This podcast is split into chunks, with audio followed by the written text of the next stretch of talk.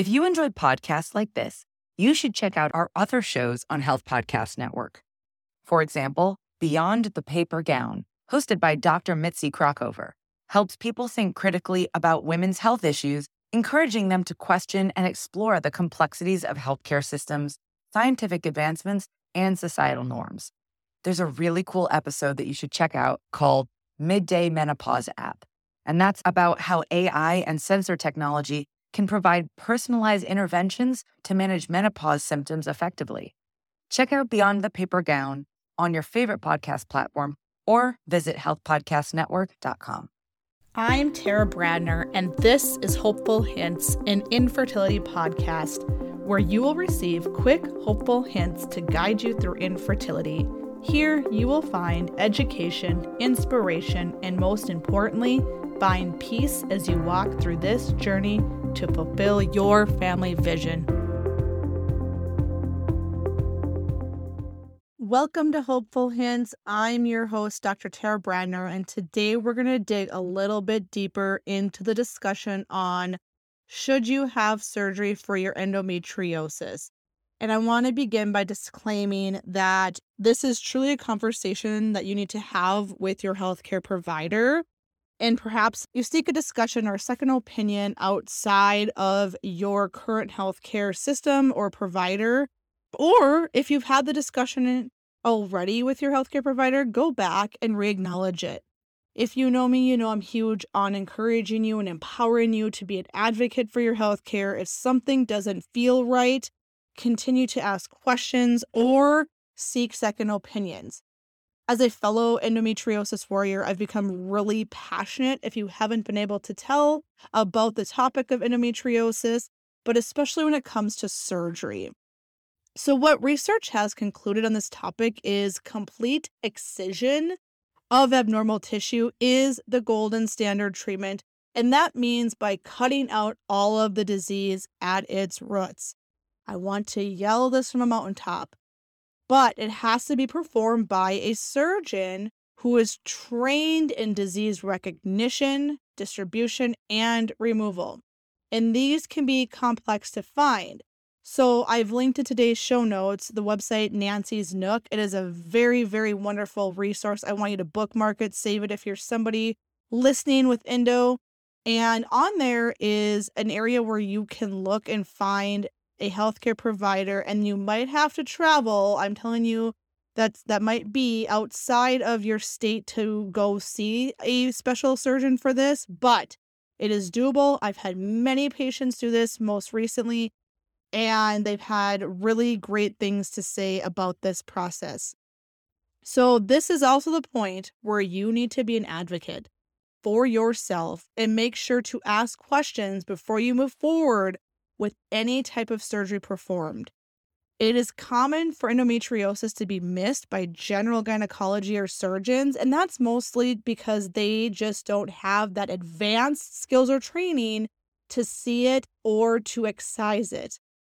So, the typical person is someone who does a large volume of endometriosis surgeries and is comfortable treating the deep infiltrating endometriosis, referred to as DIE. So, keep in mind this is different from having a procedure to diagnose you. This is treatment. So, unfortunately, many women have undergone a hysterectomy and still suffer. I did talk a lot about this on last week's episode.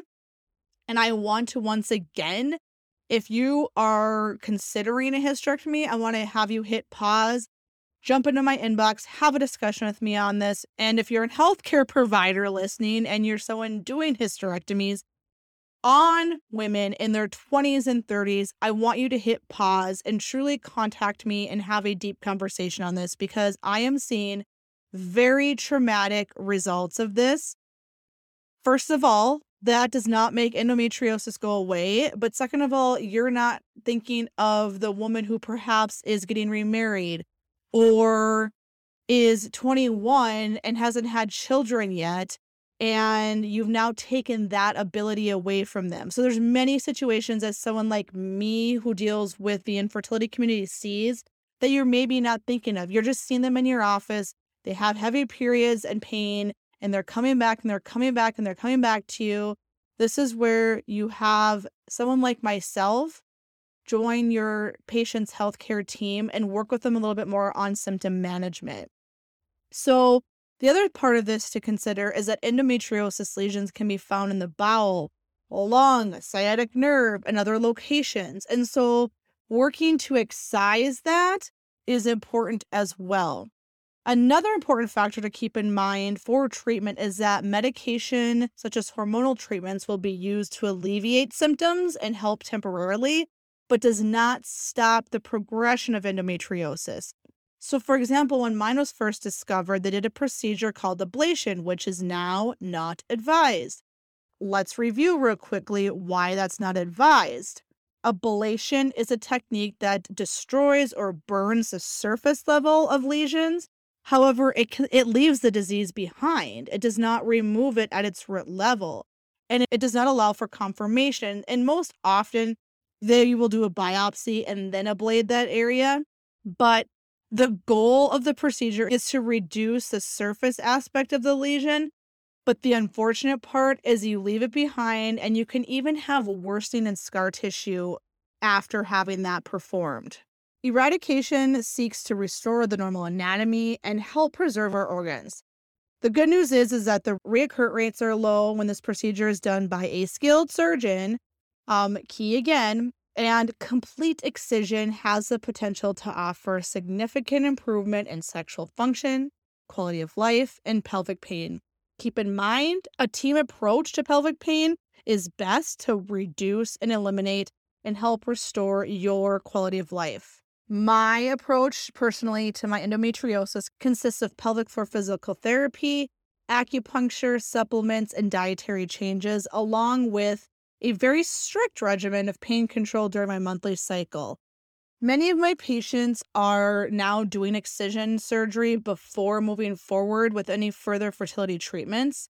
In addition, I want to again put a plug here to have the Receptiva test performed if you have not had that done yet and you are doing any sort of fertility treatment or you've had recurrent miscarriages and have the discussion once again. Drop a message in my inbox on my website. Let's have a talk and I can help better point you in the direction to go to discuss this test with your healthcare provider. I've also linked a direct link over to Receptiva's website where they have studies on the improvement that can happen when you have this test performed. Join me next week for our final episode this month on endometriosis.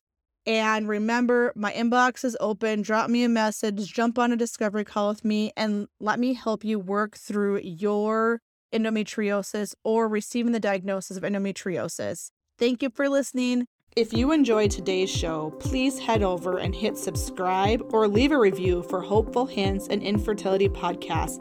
Thank you so much for listening, and we'll see you back here next week, Tuesday. If you enjoyed podcasts like this, you should check out our other shows on Health Podcast Network.